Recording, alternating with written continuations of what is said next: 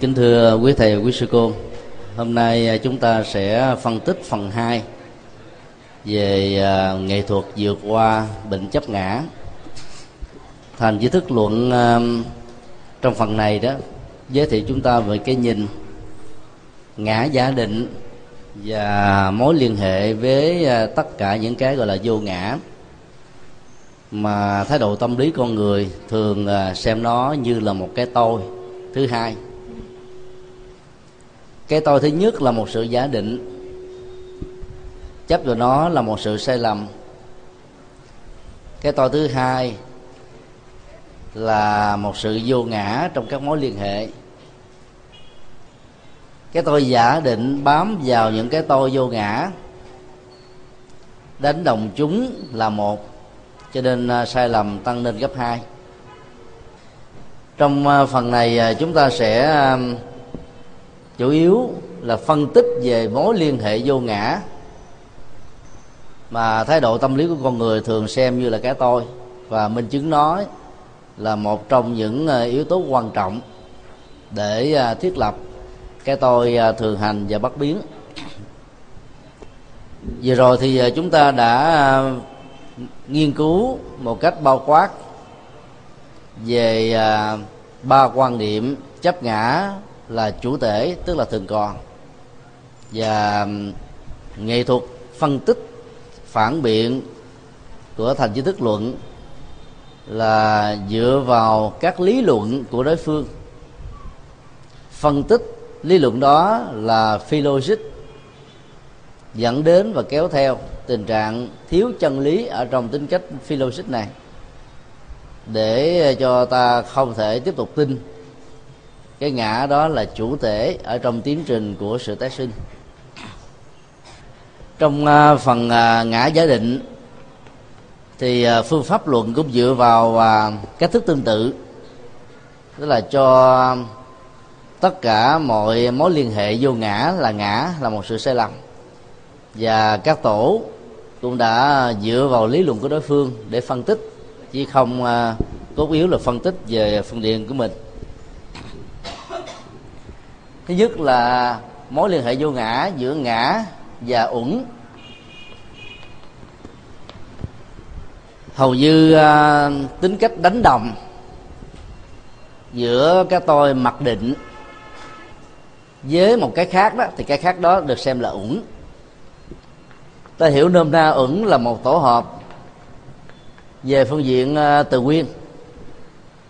Còn ờ, trong ờ, ngữ cảnh của nhân sinh quan đó, thì đây là tổ hợp tâm vật lý.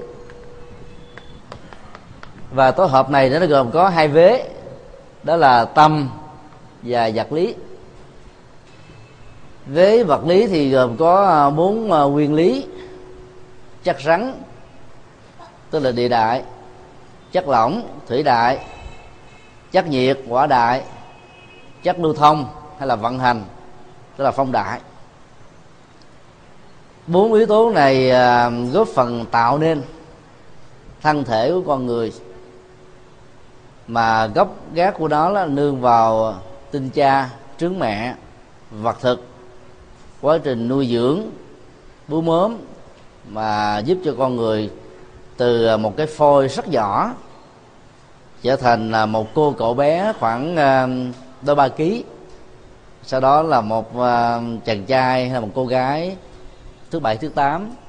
Rồi sau đó à, khi đến tuổi về già đó cái chiều cao đó nó được hạ thấp xuống khoảng à, từ 2 cm cho đến 5 cm do các cái lớp sụn đó, nó bị bào mòn. Như vậy là cái tiến trình thay đổi của cái vật lý từ một cái rất nhỏ cho đến một cái cao thành À, một mẹ bảy tám rồi lại thấp xuống chút xíu sau đó trở thành một cái thi thể là cả một tiến trình. Do đó đánh đồng cái ngã giả định với cái tổ hợp vật lý là một sự sai lầm. Trong cái đó tổ hợp tâm lý thì gồm à, có bốn yếu tố cảm giác tri giác tâm tư nhận thức.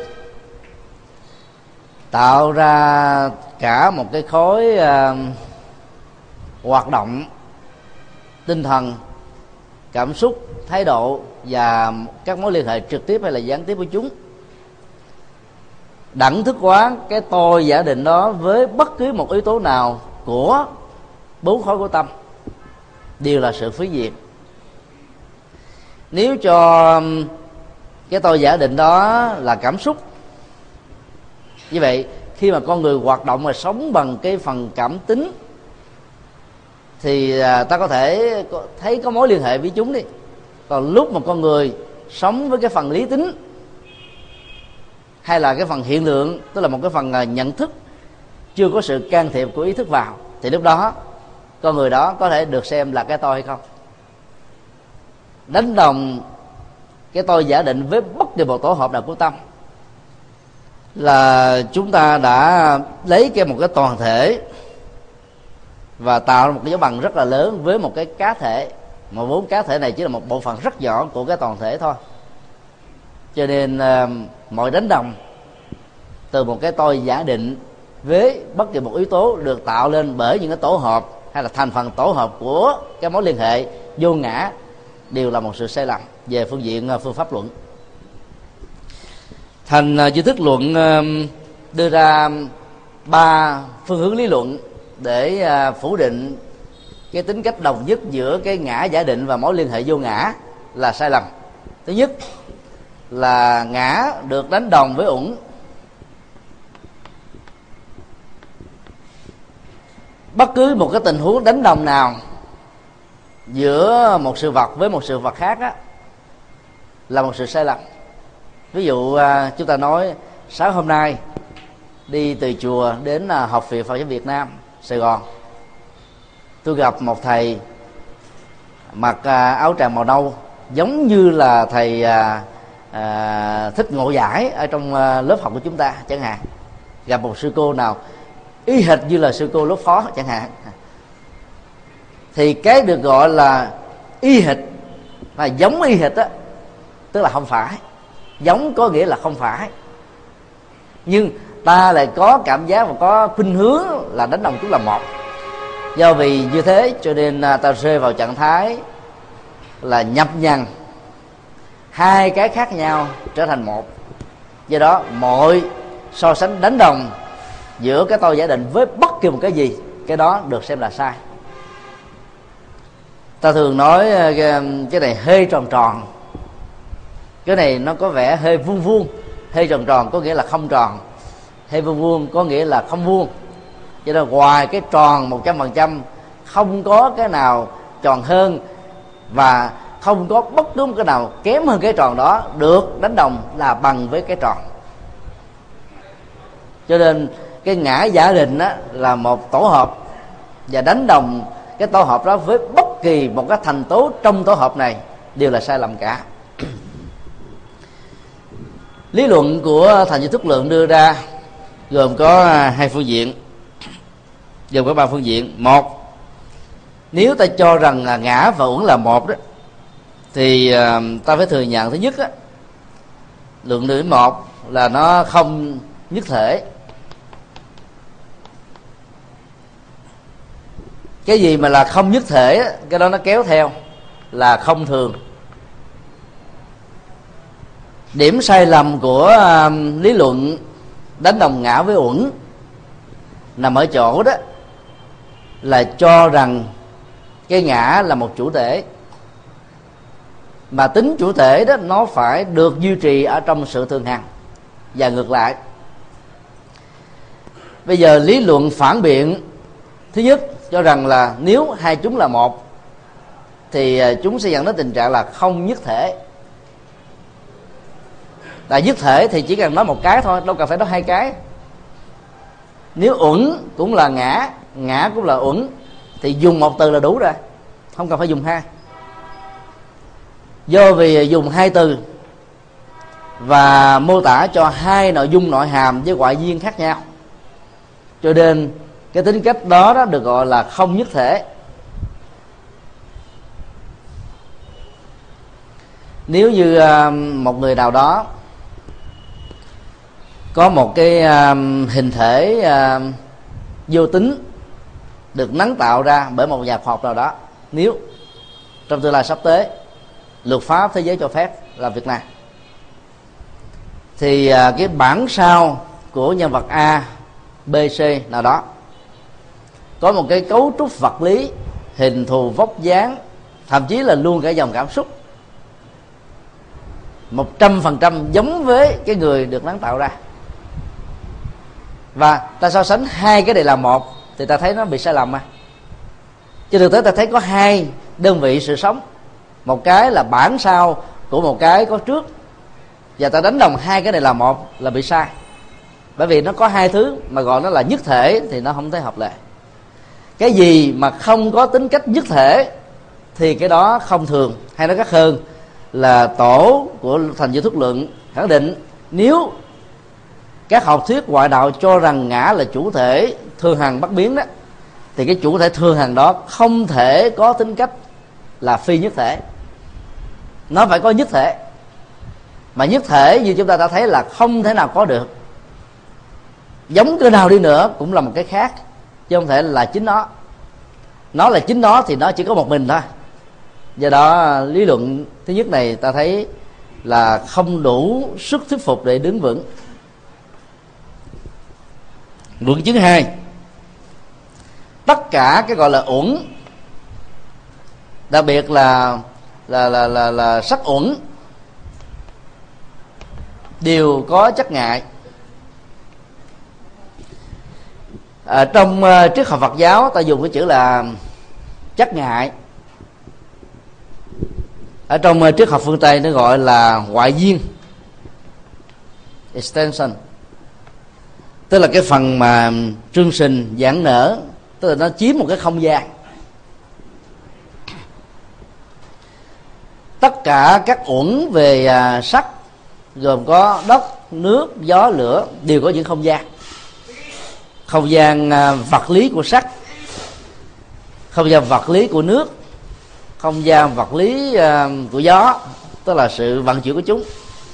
Và cái không gian vật lý của cái à, phần nhiệt tức là cái đường biên, đường kính hoặc là bán kính về cái sức nóng của nó ảnh hưởng, tác động đến các sự vật xung quanh. Khi mà tất cả những sắc uẩn vốn có cái không gian vật lý là chất ngại, được đánh đồng với một cái tôi đó, thì ta thấy nó sai. Ở chỗ là cái tôi này đó, nó là một tổ hợp vừa có tâm vừa có vật lý. Và đánh đồng với cái tôi với cái khối vật lý vốn có chất ngại thì cái tính cách thường hằng của cái tôi về phương diện tâm lý đó nó không thể nào ăn khớp một phần nào với tất cả những biểu hiện ngoại duyên tức là có chất ngại của thân. Như vậy cái luận điểm thứ hai này đó là nhằm đánh đồng cái phần uh, cái tôi giả định với sắc uẩn cho nên à, nó không đủ sức để đứng. Luận chứng ba. Tâm và tâm sở không tương tục và cần đến nhiều duyên.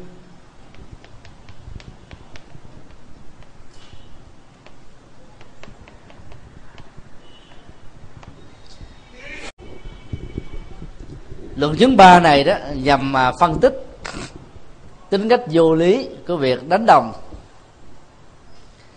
Cái tôi à, giả định với tổ hợp tâm lý. Thọ tưởng hành thức. Và ở đây đó thành giới thức luận đưa ra một khái niệm à, rộng hơn. Nhưng lại ngắn gọn hơn là tâm và tâm sở. Thọ tưởng hành thức. Nó chỉ là những cái à, biểu hiện của hoạt dụng tâm. Và nó được định danh như là các thái độ tâm lý tức là tâm sở. Và sự vận hành tồn tại của tâm sở luôn luôn gắn liền với tất cả tâm. Cho nên nếu đánh đồng ngã giả định với cái tâm tâm sở đó thì, thì trước nhất ta bị rơi một cái sai lầm là hai cái này đó nó không có tương tục. Là bởi vì à, chẳng hạn như là cái tâm à, quan hỷ có mặt á, là do vì có những thuận duyên tạo ra cái tình trạng là hài lòng của chủ thể nhận định đối với một cái khách thể nào đó. Như vậy cái tính cách có điều kiện nó dẫn đến cái tình trạng là không thường hằng nghĩa là khi điều kiện đó hội đủ thì nó có mặt. Khi điều kiện đó không hội đủ thì nó hết. Ví dụ, đến mùa thi, quý thầy, quý sư cô nghiên cứu bài vở rất kỹ và mình là khoanh dùng lại các cái chủ đề mà câu hỏi có thể được ra. Rồi đề tài ra đúng với những gì chúng ta đã ôn học cho nên trong lúc làm bài thi là niềm quan hỷ trỗi lên chưa từng có. Sau khi ra khỏi phòng thi về hăng hái về nhà làm thêm phật sự nữa, không thèm ăn luôn cả buổi chiều.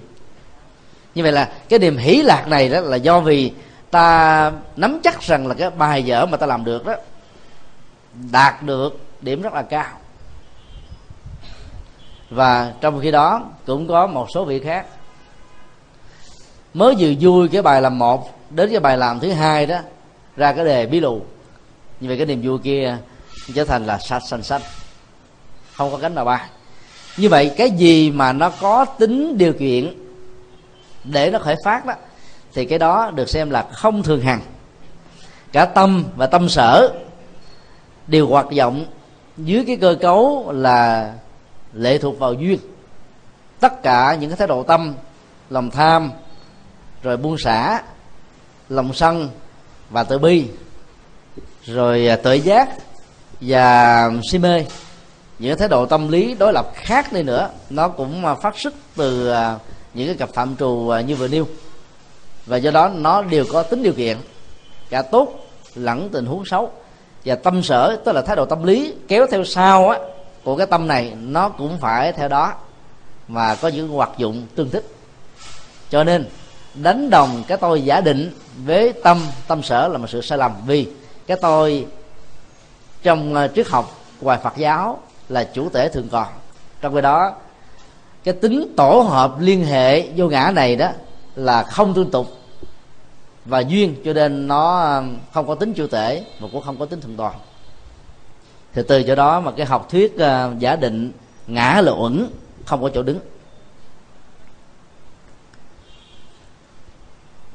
Phân tích mối liên hệ thứ hai thành giới thức lượng à, đưa ra tình huống. Ngã khác với uẩn.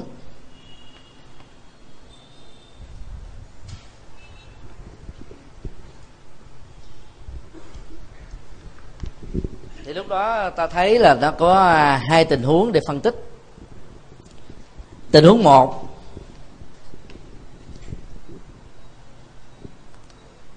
nó sẽ giống như là hư không.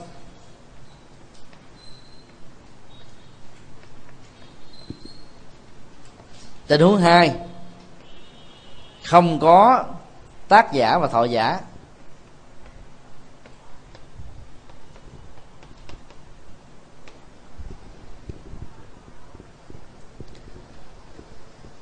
Nếu cho rằng là ngã khác hoàn toàn một trăm phần trăm với tất cả các mối liên hệ của uẩn thì sự so sánh giữa ngã là uẩn đó.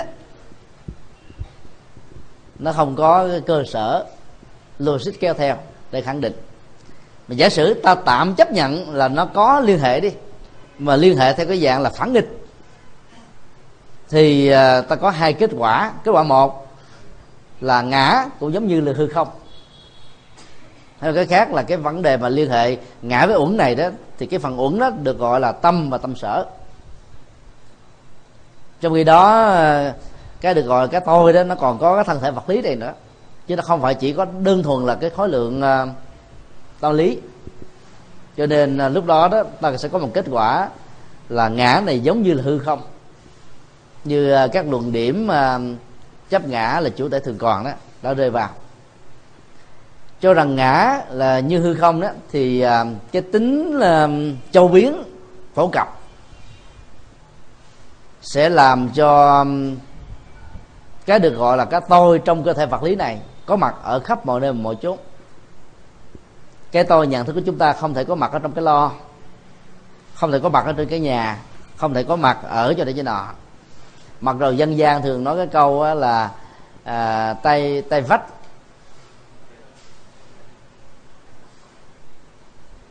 Làm cho chúng ta có cảm giác rằng là có một cái lỗ tai tức là có cái phần nhĩ thức đang tồn tại ở trong cái vách tường. Y vương nói là ở mọi nơi nếu thiếu sự kiểm soát hoặc là có một cái tác động nào đó một người a có thể trở thành một cái loa không dây hay là micro không dây cho những thành phần khác ở một cái địa điểm nào khác đó. Và do vậy phải cẩn ngôn bởi vì à, nếu không à, cẩn trọng đó ta có thể rơi vào cái tình trạng là những phát ngôn của mình có thể trở thành cái dữ liệu tạo ra sự trở ngại của mình trước pháp luật chẳng hạn. Do đó cái tính cách như không á, là không thể chấp nhận được là bởi vì à, cái tâm ở trong cái cấu trúc ngã giả định đó nó có mặt ở trên cơ thể tương thích của nó và nó không thể cùng một lúc tồn tại trên một cái cơ thể tương thích ở ở chỗ khác ngay cả trong cái tình huống là một cái tâm thức nào đó vay mượn vào một cái sát thân, mà bản chất về cái sức mạnh tâm thức ở cái sát thân được vay mượn đó, nó kém hơn là cái tâm thức sát nhập này. Thì lúc đó nó có một cái tình trạng là trong một cái thân lại có hai cái tâm.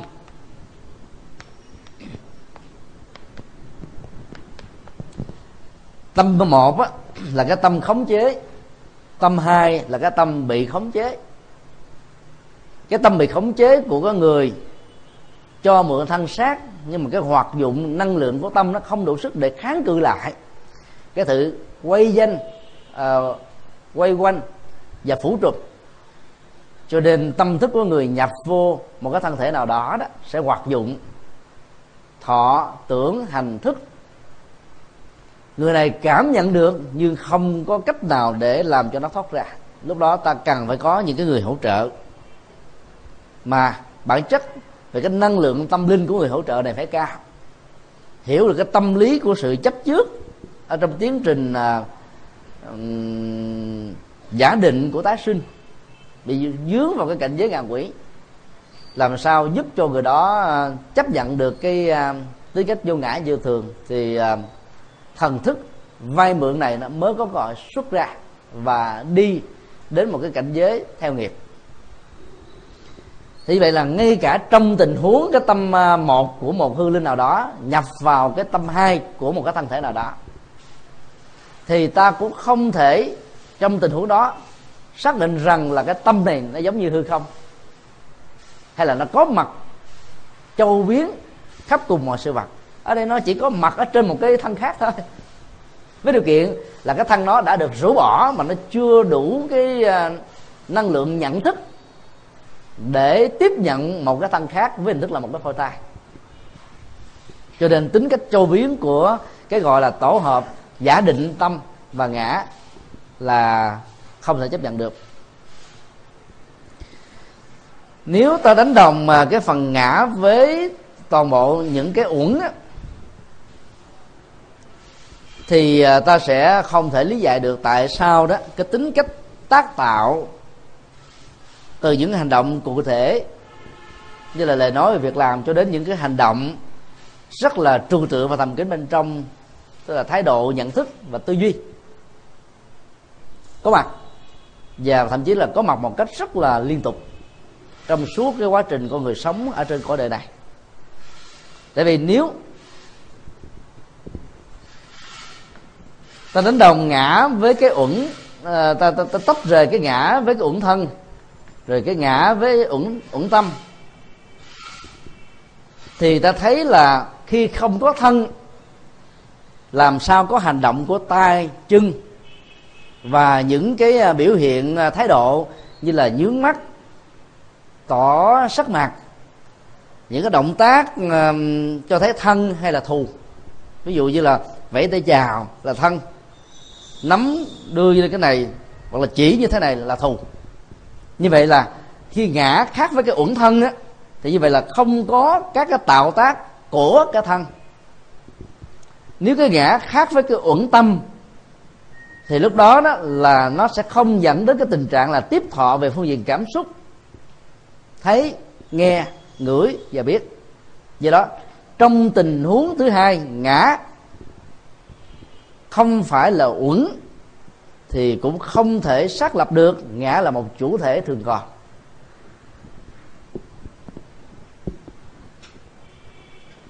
Phản biện ba. Ngã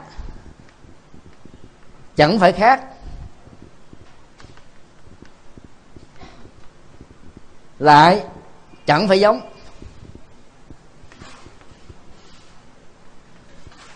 Với Vê là ổn. Đây là lý luận à, thứ ba ở trong à, bốn phán đoán á. xác định, khẳng định. Rồi cái tổng hợp của cái à, xác định và khẳng định và cái cuối cùng là phủ định cái khẳng định và phủ định đó.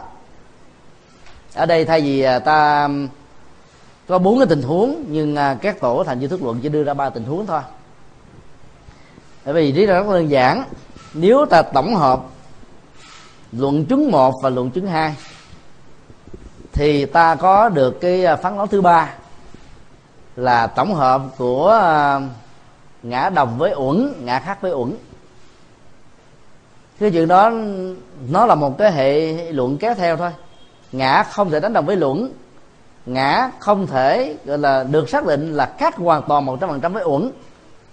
Là hai cái gia đình sai lầm thì phối hợp lại thì ta có cái gia đình thứ ba lại càng sai bây giờ ta đi tắt, ta qua cái gia đình cuối cùng. Ngã chẳng phải khác, cũng chẳng phải giống với uẩn. Thì bây giờ cái tổ hợp xác định của một và hai là sai.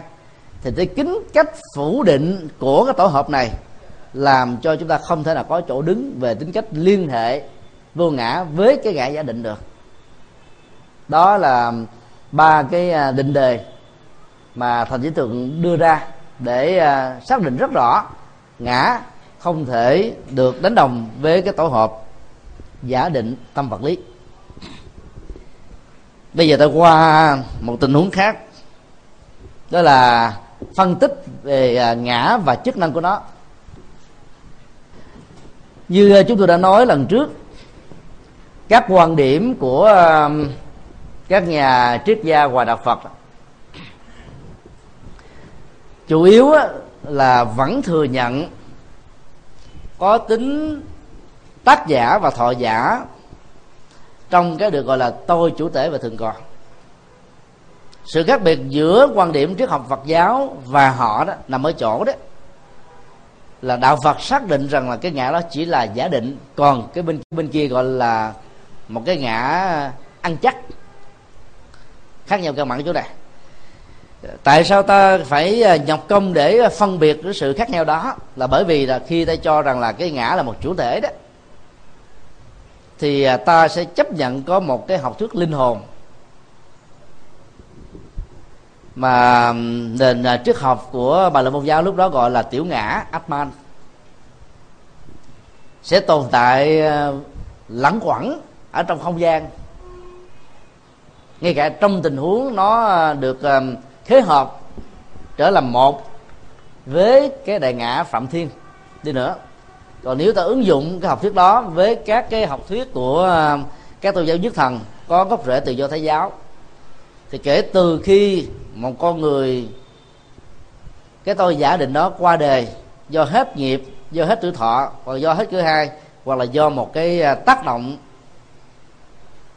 nghịch nào đó, thì lúc đó là cái thần thức của hương linh này sẽ tồn tại vĩnh viễn cho đến lúc chờ cái ngày phán quyết cuối cùng mà ngày đó vốn không có. Thì lúc đó là phần lớn các hương linh chấp nhận theo học thuyết này mà là không có sự hướng dẫn hoặc là không có cá tánh buông bỏ đó, sẽ bị lẳng quẩn trong cảnh giới trung gian. Vì à, sự không thừa nhận của họ về à, cảnh giới tái sanh, tiếp theo sau đó.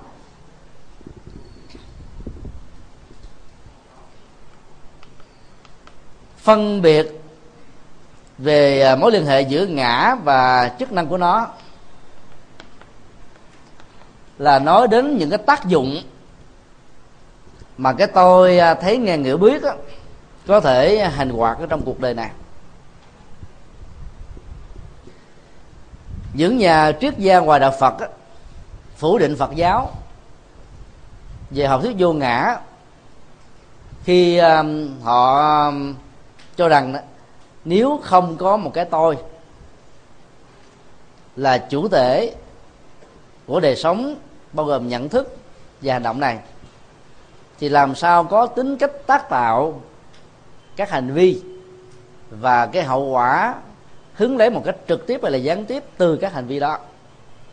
Cho nên um, để ờ, phân tích về ờ, cái quan điểm chủ đề của ngã là sai lầm, thì ta thấy là phân tích về cái tính chức năng của nó là một trong những ờ, cái cơ sở bị chứng để thuyết phục quan điểm chấp ngã là sai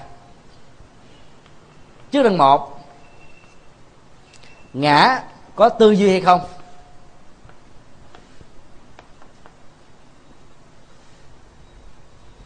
Hay ngã có thể được đánh đồng với tư duy hay không?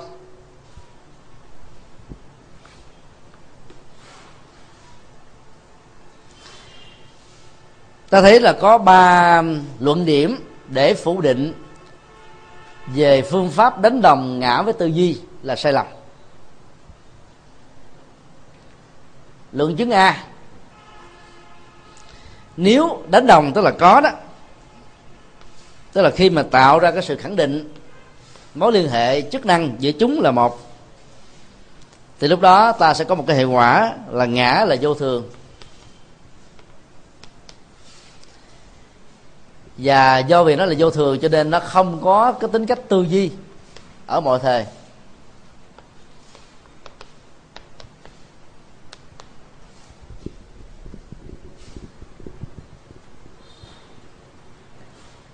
Mấu chốt của luận điểm này là nằm ở chỗ chữ tư duy.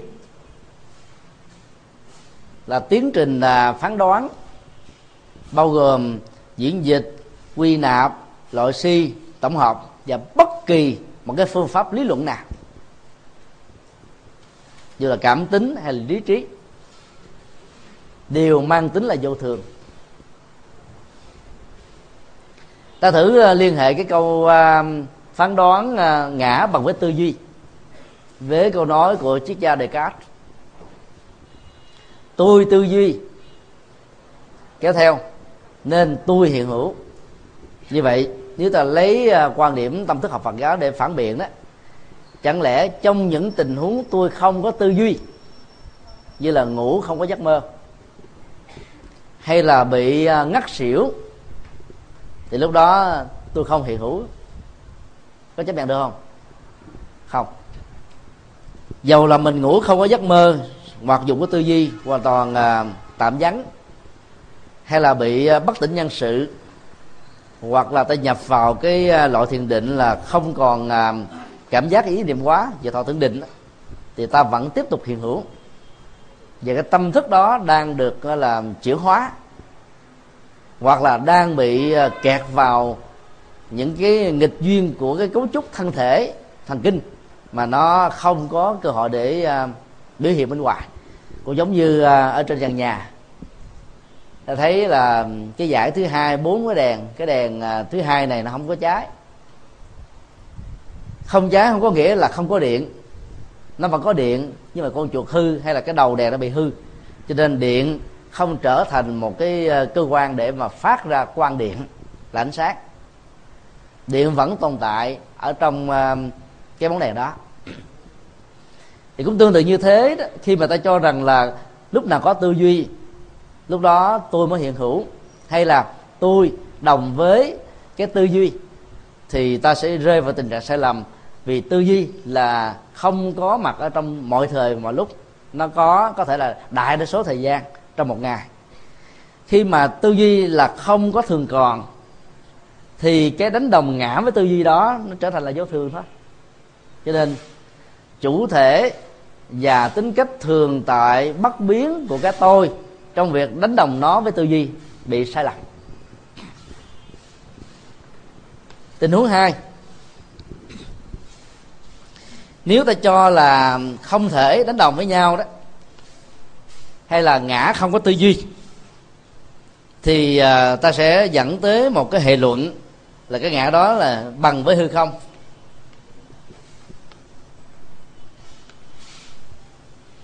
Mà bằng với hư không á, là đồng nghĩa không tác nghiệp.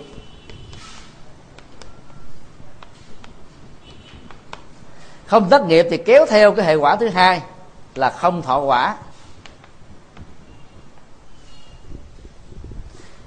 Ngã không tư duy thì cái ngã đó là cái ngã nó không tồn tại trong một cái cấu trúc thân thể nào đó. Thì à, ta cũng không thể theo đó mà ta xử phạt người a là có những cái hành động. Ví dụ như là người bị cái chứng bệnh mộng dung. Mặc dầu nó không phải là phi tư duy một cách trọn vẹn, nhưng cái ý thức và cái cõi tư duy của người đó đang bị điều khiển bởi một cái vô thức mà chính tác giả này đó có thể đi ở trong ban đêm, hành động vào ban đêm và thậm chí là giết người về đêm. Trở về giường của mình, ngủ một giấc đến sáng. Hầu như là những cái hành động đó không hề để lại bất kỳ một cái à, ảnh tượng nào. Do vậy, là người đó hoàn toàn nghĩ rằng mình là vô tội. Và luật pháp ngày nay trong những tình huống chứng minh tác giả tội phạm nào đó bị chứng minh mộng du. Và cái hành động tác tạo ngược lại với luật pháp, thậm chí là hình sự giết người, cũng được xem là vô tội. Như vậy, khi ta đánh đồng cái ngã không có tư duy đó là một cái chân lý, thì lúc đó cái ngã này nó giống như hư không. Để hư không nó đâu có tư duy gì đâu. Hay là giống như các vật vô tri. Do đó vật vô tri và hư không. Vốn là không có tính cách tác tạo nghiệp, mà cái gì không có tạo nghiệp thì cái đó sẽ không có kết quả. Thì trong tình huống này đó, ta có thể liên hệ đến cái câu, tác ý là nghiệp. Ta có tác ý là một hành động, nhưng sẽ là một sự sai lầm. Không có tác ý được xem là không có nghiệp. Đó là cái nghiệp vô tình, ngay cả trong những cái chứng bệnh mộng du cái nghiệp đó vẫn có tác tạo. Hậu quả nó vẫn có, tức là tác tạo đó nếu là một giết người, thì cái đơn vị sự sống bị kết thúc ở đơn vị một, hai, ba, bốn, tùy theo cái hành động sát này. Hậu quả của sự chết người đối với bệnh mộng du là có thực, nhưng cái sự xử kết quả của cái hành động giết người vô thức đó đó, nặng hay nhẹ, tùy theo các cơ cấu luật pháp như vậy là người đó có thể thoát khỏi cái quả hiện thời của nghiệp luật pháp trừng trị. Nhưng người đó không thể thoát khỏi cái quả ở trong những kiếp sau do cái quả của nhân quả trừng trị. Hai cái này nó khác nhau. Giữa luật pháp và cái nhân quả, nó có thể có một khoảng cách rất nhỏ, nhưng cũng có thể có một khoảng cách rất là lớn. Ví dụ như ờ, đối với hồi giáo, người ta chấp nhận một người đàn ông có bốn vợ trong một lúc hợp pháp. Về phương diện này đó nếu người đàn ông nào có bốn vợ thì đâu có sai luật pháp đâu bị trừng phạt. Nhưng về cái nhân quả của đời sống đạo đức á, ở một cái kiếp nào khác á, thì người đó sẽ có thể bị những cái à, nghịch cảnh trong à, việc mà đắp mình chung. Như vậy nó vẫn có cái hậu quả của cái nhân quả ở trong đời sống thực tế tình huống ba.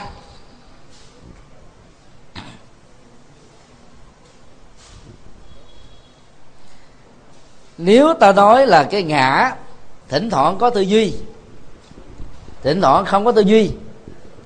Và do vậy ngã vẫn được đánh đồng là với tư duy. Thì ta thấy là nó nó hơi mâu thuẫn đúng không ạ?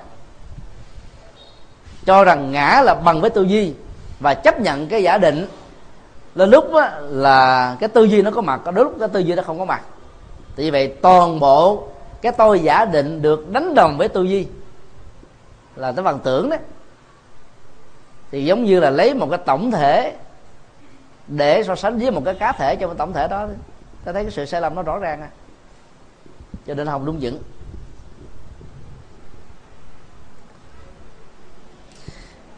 Chức năng thứ hai mà các nhà ngoại đạo thường đưa ra, đó là ngã và tác dụng.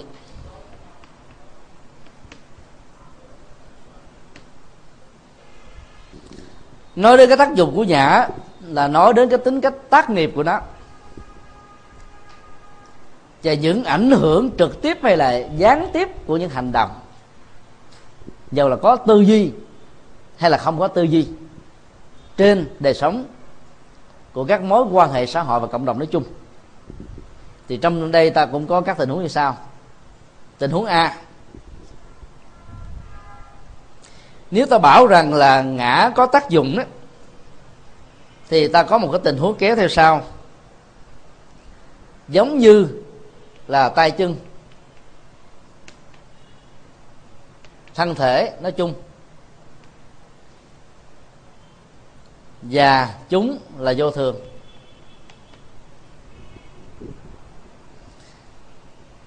Ngã có tác dụng, thì lúc đó ta đánh đồng cái tôi giả định này với cái thân.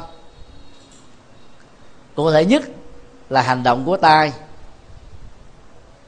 trong lao tác với các nghề nghiệp hay là hành động với chân. Trong sự vận hành đi đứng nằm ngồi hay là trong các cái loại thể thao mà người đó tham gia hoặc là những cái ngôn ngữ của thân thể đối với những người câm đối với các vở kịch câm đối với các cái biểu tượng văn hóa. Và mỗi một cái hình ảnh của những cái động tác mang tính cách biểu tượng đó đều có ngôn ngữ. Và sự giải mã ngôn ngữ này đó nó tạo ra cái sự uh, truyền thông giữa ta và người. Ví dụ như ta giơ ngón tay thế này. Bởi vì số dắt. Trong phần lớn các ngôn ngữ được hiểu là ta đang khen tặng một người nào đó. Nếu nói, anh Nguyễn với Nga. Mình dơ lên như thế này. Đồng nghĩa là anh Nguyễn với Nga này giỏi lắm. Ta không cần phải nói cái tăng tân ngữ viết theo sao chừng dơ lên một động tác là ta được hiểu. Cũng tương tự như thế ta đảo cái vị trí của cái động tác này thôi. Anh Nguyễn với Nga như vậy là ta hiểu đây là một sự kích động triệt tiêu anh ta đi. Anh ta này là không chơi được với một lý do nào đó. Như vậy là mỗi một cái hành động của tay chân qua hệ thống biểu tượng nó có ngôn ngữ của nó. Và ngôn ngữ thuận hay là nghịch phản uh, ứng uh, biểu thị các cái thái độ tâm lý những cái sắc thái của tâm như thế nào đó là nó tùy theo từng cái sắc thái văn hóa phong tục tập quán và cái thói quen của con người cho nên nếu đánh đồng nó với cái thân như là tay và chân á, thì rõ ràng ta phải chấp nhận cái tính cách của tay và chân là vô thường. Như vậy, cho rằng ngã có tác dụng qua tay và chân là một cái thường tại bất biến, là mâu thuẫn nội tại. Tức là từ ngữ tương vi vì mình cho là ngã là một chủ thể trong đó đánh đồng với cái tay chân, nó là phi chủ thể, nó bị điều khiển bởi một cái khác mà. Cho nên sự đánh đồng này đó không đứng vững. Tình huống b. Nếu ta cho rằng là không có tác dụng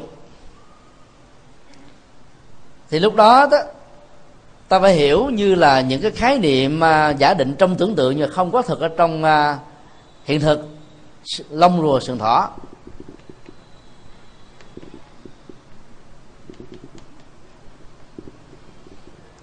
Thì rõ ràng cái học thuyết mà cho là ngã không có tác dụng là không cho đứng.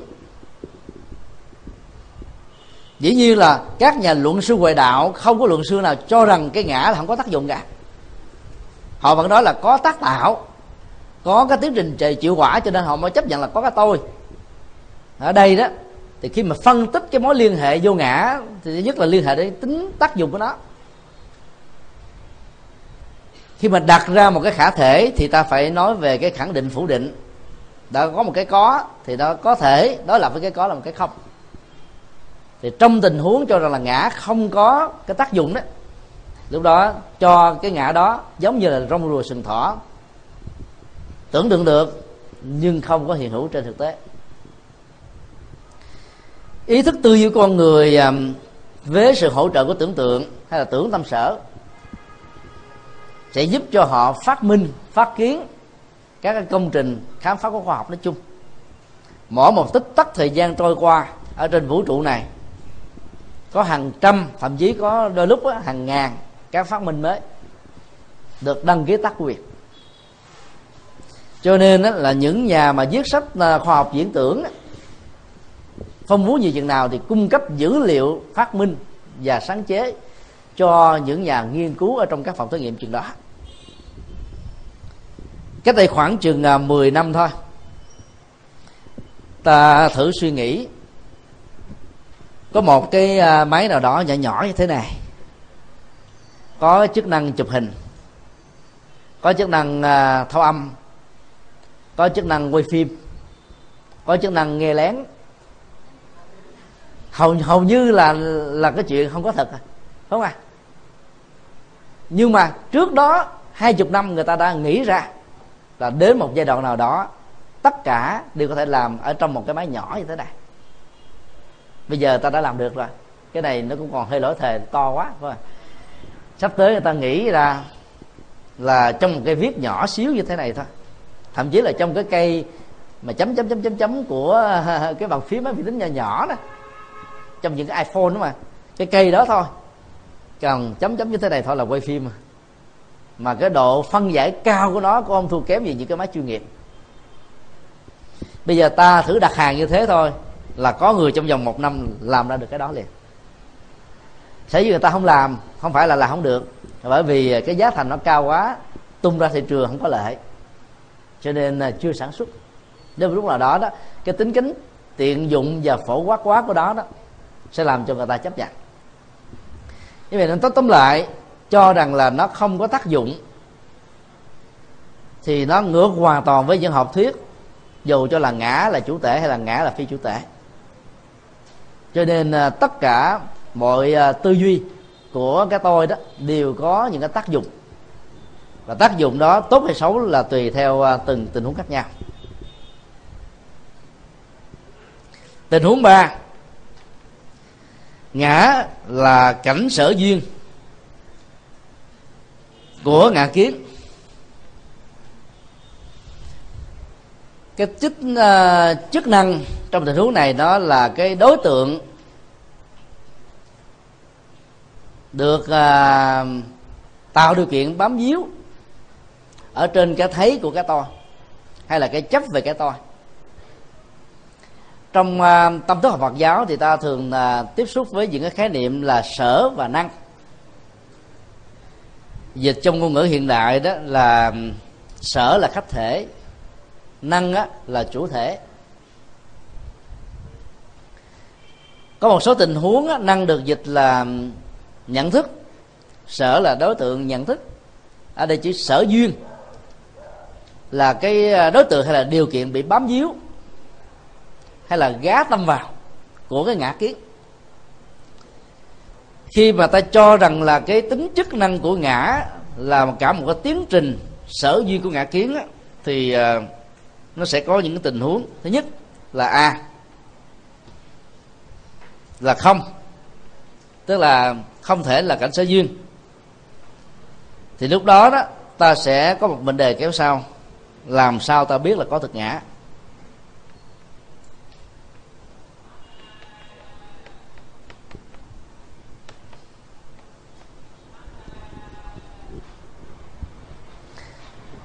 Nghĩa là thừa nhận cái ngã tồn tại qua cái điều kiện sở duyên của ngã kiến. Thì cái tính cách hiện hữu của cái tôi đó nó không được đảm bảo lắm. Cho nên không có gì để xác định rằng là có một cái ngã là một cái thực thể chủ thể bất biến. Vì là sở duyên mà cho nên là lúc đó, nó được tiếp xúc có lúc nó không được tiếp xúc. Có lúc nó được tiếp xúc tiếp nhận một cách à, chuẩn xác có lúc đó, nó được tiếp nhận một cách sai lầm lệ thuộc vào điều kiện quan học, góc độ, tầm nhìn, thái độ, phán đoán trực quan, phán đoán loại si và nhiều phán đoán khác nữa. Cho nên cái tính điều kiện của nó trong tình huống này về phương diện sở duyên rất là khó đảm bảo được cái sự chuẩn xác ở trong tiến trình của ngã kiến. Mà nói chung theo Phật giáo, ngã kiến là một sự chấp nhã, tức là một sự sai lầm. Cho nên không thể đánh đồng chúng là một. Tình huống hai. Ta tạm chấp nhận là có, thì nó sẽ kéo theo sau. Ngã kiến không được bao hàm trong điên đảo.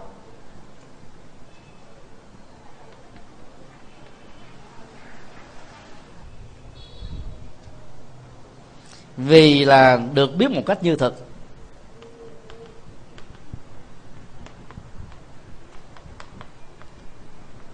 các lý luận này hơi chu tiện, hơi khó hiểu.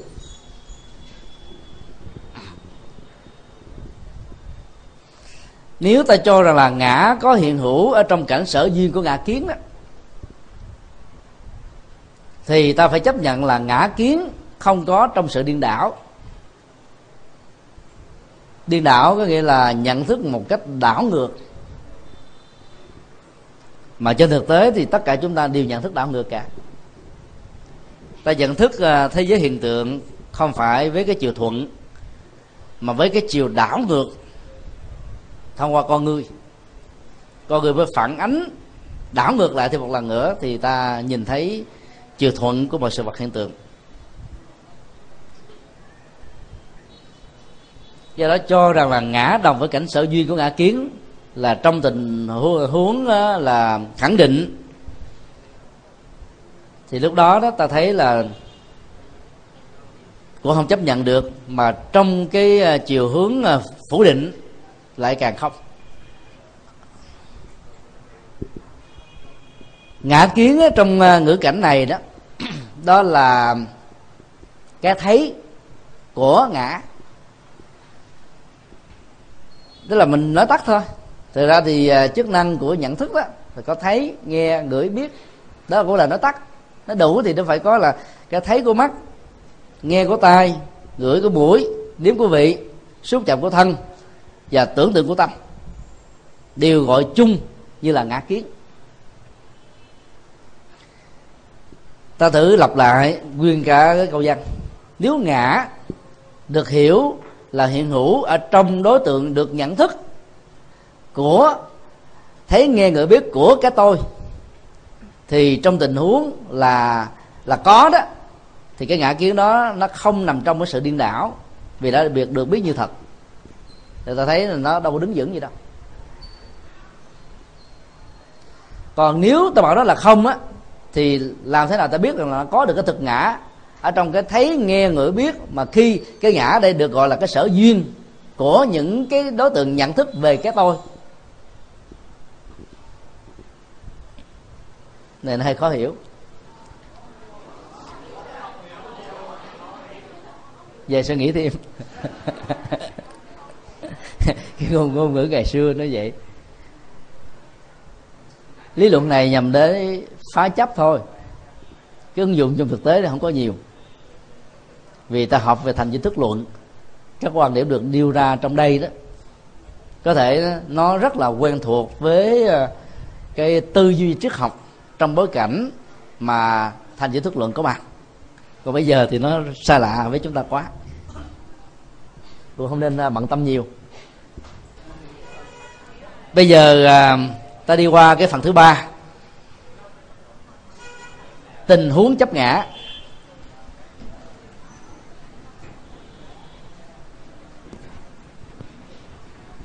Khi mà đem ra ứng dụng giảng cho quần chúng phật tử thì đừng đưa ra những thứ này.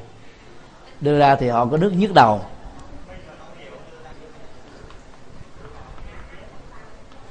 Tình huống chấp ngã là những cái à, điều kiện, những hoàn cảnh, những cái tình hình mà sự chấp nhận có mặt. Phần lớn đó, dựa trên nền tảng của vô minh.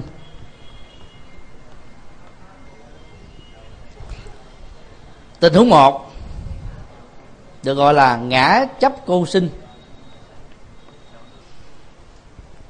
Câu sanh á, nó theo ngôn ngữ dân gian là bản năng. Tức là nó có mặt từ lúc con người à, được chuyển tiếp ở trong à, hình thù của một phôi thai. Là sự chấp trước và cái tiềm thức chấp trước đó đã bắt đầu hiện hữu rồi hầu như là tất cả các cái tình huống chấp ngã của chúng ta nó thuộc về cái diện này. Tâm thức nó phải bám vào một cái um, hạt giống của cái phôi để tồn tại. Và khi cái cơ sở bám dưới đó được thiết lập, có nghĩa là đậu thai, trong suốt 9 tháng 10 ngày, mặc dầu là chưa có những cái à, phán đoán về giác quan như thằng thức này đã có khuynh hướng như là một bản năng cho rằng à, cái phôi được trưởng thành từ à, một cái rất nhỏ trở thành là hai kg ba kg là chính mình. Thì sau khi sinh ra đó thì à, cái tiến trình à, đẳng thức quan và đánh đồng đó đó nó trở thành như là một cái cơ sở để lý giải thôi. Như vậy là cái tính chấp ngã nó đã có mặt ở trong à, sự tồn tại của mọi chủng thể và mọi hiện hữu hay là cái khác là còn sự tồn tại của tái sanh, là sự chấp ngã, theo đó được tiếp tục. Chỉ có cái tình huống duy nhất là khi hành giả chứng đắc được à, đạo quả a la hán trở lên.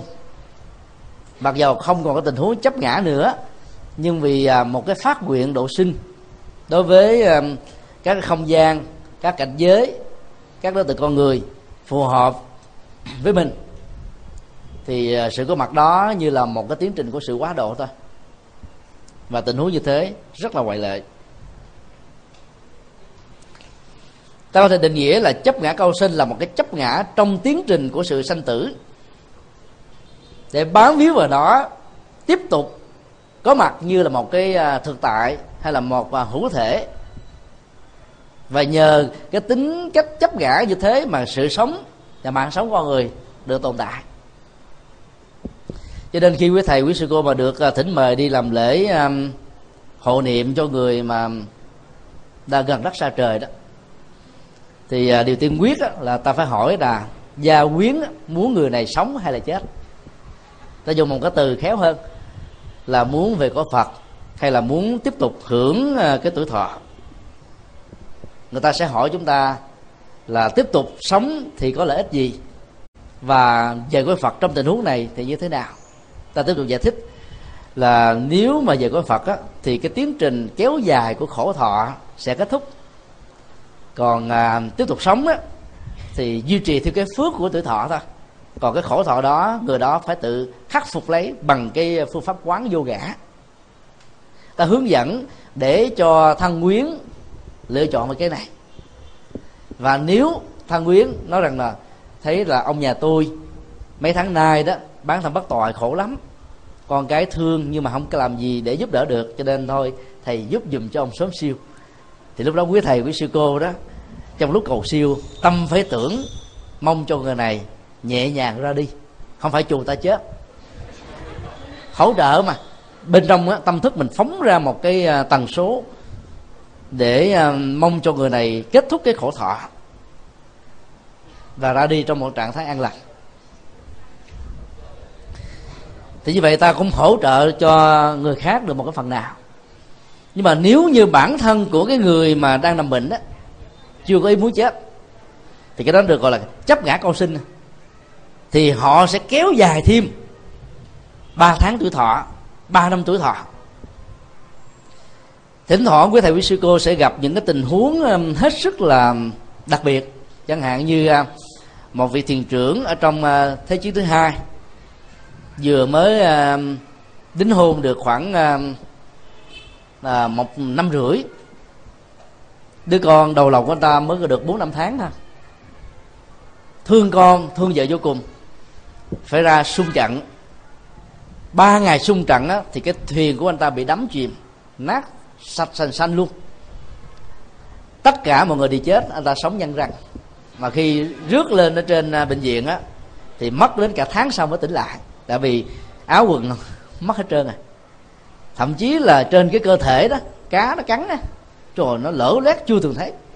Một hiện tượng hy hữu được nêu ra trong à, ý chí sắt đá của à, Nguyễn Hiên Lê, một câu chuyện có thật đấy.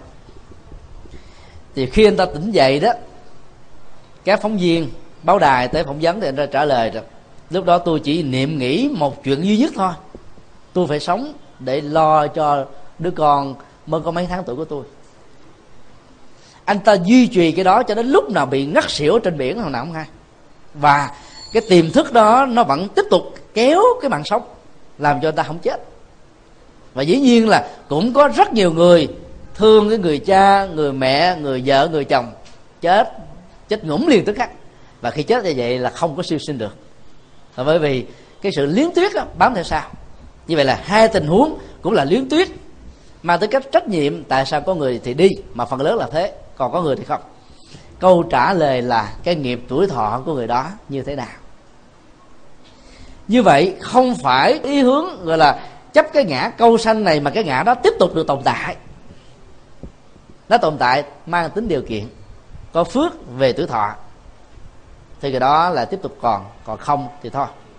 Thì dầu là không còn cái phước về tuổi thọ, cái ý niệm về tiếp tục kéo dài mạng sống sẽ làm cho người đó sống thêm vài ngày nữa hoặc là vài tháng là chuyện rất là thường tình. Và nếu như cái ước nguyện cuối cùng của một người trước khi chết là gặp đầy đủ tất cả những đứa con, đặc biệt là đứa con út, thì kết quả là sự chết của người đó dẫn đến một cái phản ức chế tâm lý, mắt mở trừng to, không nhắm được. Thì trong tình huống đó, đứa con cuối cùng hay là cái người được quan tâm này phải về đứng kế bên, vuốt tay vào mắt để cho người đó cảm thấy được thỏa mãn. Cái tần số trường sinh học của cái tai hay là của cơ thể người đó được lan tỏa ra, giao cảm với tần số trường sinh học của cái thi thể đang nằm, sẽ tạo ra một cái cảm giác hài lòng. Và lúc đó người kia phải hỗ trợ thêm rằng là mẹ hay là cha. Con rất tiếc là về muộn, rất là thương kính cha và mẹ, nhưng hãy tha thứ cho con vì chuyện gì đó chứ là nó là chuyện mà bất đắc dĩ con muốn cô không được. Ví dụ từ mỹ về đây nhanh nhất phải mất là một ngày rưỡi. Nếu ta may mắn có được vé máy bay ngay tức khắc. Như vậy là cái sự trông giờ kéo dài của bà nó chỉ thêm được có vài tiếng mà chứ không thể là 36 tiếng được. Do đó cái chết không gặp mặt được người thân. Thì lúc đó ý niệm về ngã chấp cô sinh đó, nó sẽ tồn tại thêm một thời gian nữa chứ nó không tồn tại một cách lâu dài. Bây giờ à, trong tình huống này đó thì à, thành di thức luận đưa ra luận thứ một là cái sự chấp nó tạo ra cái tính tương tục ở tại thức. Thức thứ bảy tức là thức mặt na đó thức chấp ngã thức bám víu vào ngã thức không muốn cho nó chết hay là muốn tiếp tục duy trì đó với một cái hình thức khác cái gãi chấp câu sanh này đó, nó có tính tương tục, tức là tiếp nối đó, ở trong thức thứ bảy. Tức là nó giữ lại đó mà. Cái đó là những cái lý giải của thiền tông trung hoa, chứ không phải là lịch sử. Đức phật thì không chờ ai cả. Ngày đi là ngày đi thôi. Ngài còn dạy người ta là cổ xe già 80 năm này đã thỏa mãn những gì ta cần làm cho cuộc đời ta đã làm. Những gì cần nói đã nói. Những gì à, cần hướng dẫn để chứng đắc thì đã được các đệ tử của ta chứng đắc và thành công rồi. Ta có ở thêm một ngày, một giây, một phút nào nữa, những điều mà ta nói về chân lý, về pháp luật cũng chừng đó mà thôi. Cho nên bây giờ thuận theo thế vô thường mà ngài ra đi thôi. Còn thiền tông trung hoa phải đưa cái học thuyết đó ra tại vì nó gắn liền với truyền y bác á. Truyền y bác là cho ai ngài ca diếp mới dựng thêm những cái sự kiện đó. Để kết nối là có phật mà tiếc nuối gì? Người tu phàm tục của chúng ta mà hiểu được cái lý vô thường ta còn không tiếc nuối à? Do đó đó là có nhiều cái um, giả thuyết về lịch sử đó. Ta không nên chấp nhận bằng uh, nghĩa đen. Bởi vì nó mâu thuẫn lại với những gì mà đức phật đã dạy. Chắc chắn là không có hiện tượng trường y bác à. Và tất cả những cái chuyện y bác đó cho chúng ta một cái bài học rất là đau lòng. Đó là muốn giết luôn, giết người, được truyền đó. Hiện tượng của ngài huệ năng là một bài học lịch sử. Chỉ vì cái trường y bác đó mà ngài huệ năng phải mất 11 năm lận đận ở trong rừng sâu. Cho nên những cái à, hiện tượng như thế này đó, nó không thuộc về à, chánh tâm của đức phật. Duy trì nó đó, nó có cái gốc rễ của cái nền văn hóa gia truyền của người trung hoa, bí truyền của người trung hoa ấn truyền của người trung hoa. Từ cái gốc rễ của nền văn hóa phong kiến thôi ấn chỉ. Còn đức phật thì à, không có làm như thế và ngài cũng không có truyền lại cho ai. Trong à, bài kinh 107 106 à, mốc la lana tên của vị bà la môn chất vấn đức phật. Ở kinh 106 còn kinh 107 á, thì chất vấn tôn giả a nan sau khi đức phật qua đời khoảng chừng vài tháng đó ngài có truyền lại cho ai không? Thì đức phật trả lời là không. Và cái uh, dữ kiện lịch sử đó là điều ta không thể phủ định. Còn uh, ai đạt được 10 pháp hỷ tức là giới hạnh rồi ờ, uh, quay nghi uh, trong đi đứng nằm ngồi quay nghi trong uh, thời gian thức và ngủ đi vào ngày rồi à, làm chủ hài lòng với à, bốn à, nhu yếu phẩm chứng đắc được bốn thiền và đạt được các phép thần thông. Thì người đó được gọi là người chứng đắc được 10 pháp hỷ, đáng được gọi là người đáng nương tựa của tất cả chúng ta. Mặc dầu đức phật không có chỉ định cho ai, nhưng những người đó xứng đáng để ta đương về. Thì vậy là cái cái sự chấp trước về ngã cầu sanh nó có cái cơ sở dữ liệu một là thức thứ bảy làm cơ sở tương tục của nó. Mà bản chất của thức thứ bảy là chấp thức tám là chính nó.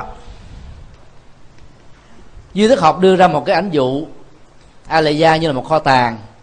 Thứ thứ bảy là người à, canh gác thôi người gác cổng vệ sĩ. Vì à, giữ cái kho của báo đó, một thời gian quá lâu dài, anh ta có khuynh hướng cho rằng nó là mình mà lúc đầu anh ta được huấn luyện như thế, phải xem tất cả các gia tài được mời mình canh giữ là của chính mình. Thì người đó mới có cái tinh thần trách nhiệm và trung thành tuyệt đối với chủ. Sự huấn luyện đó sẽ dẫn đến cái sự chấp ngã sở hữu. Và ngã sở hữu đó, sau một thời gian lâu dài được hiểu và được đánh đồng thành là của chính mình hay là chính mình. Ở trong à, luật à, đất đai của Việt Nam đó một người ở lậu 6 năm trở đi cái đây à, mấy năm trước đó, mà nếu như chủ nhân á, không có thư kiện thì kể từ khi cái luật đó được ban hành vào à, năm 1992 đó là tất cả các tiện dụng tranh chấp về cái tính sổ này nó không còn có giá trị nữa và cái người ở lậu 6 năm đó mặc nhiên trở thành là chủ nhân. Đầu tiên là mượn mượn bằng lời.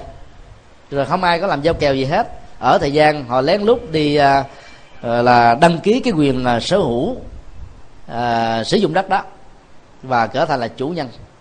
Mà ra tòa phán xử á, thì ta xét tình và lý. Giờ muốn cho người này đi đó thì phải có một cái à, bồi hoàn hỗ trợ di về một cách thích hợp đại tùng lâm của chúng ta là bị kẹt vào cái này. Sáu chục mẫu đang bị kẹt, bị chiếm dụng. Và bây giờ phải bỏ tiền ra để tạo điều kiện di cư cho họ tới một nơi khác. Và tiền đâu mà đủ. Cho nên khi mà ta chấp một cái à, ngã sở hữu nào đó, thời gian lâu lâu dài, thì nó sẽ dẫn tới tình trạng là chấp thành chính mình. Tình huống hai là gián đoạn ở thức thứ sáu.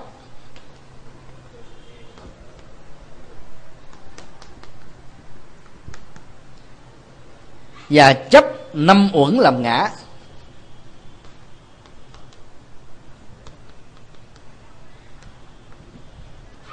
Tức là cái à, ngã chấp câu sanh đó nó có tính gián đoạn ở thứ thứ sáu, tức là ý thức á. Vì ý thức có lúc nó ngủ mê, có lúc bất tỉnh, có lúc là trong à, diệt thọ tưởng định thì nó đâu hoạt động đó thì lúc đó nó chấp năm uẩn là chính mình. Thì ngay trong tình huống tồn tại trong một cái phôi thai, thì sự chấp ngã cầu sanh này vẫn tiếp tục có mặt. Và đây chính là mọi cái cơ sở rắc rối của cái chấp.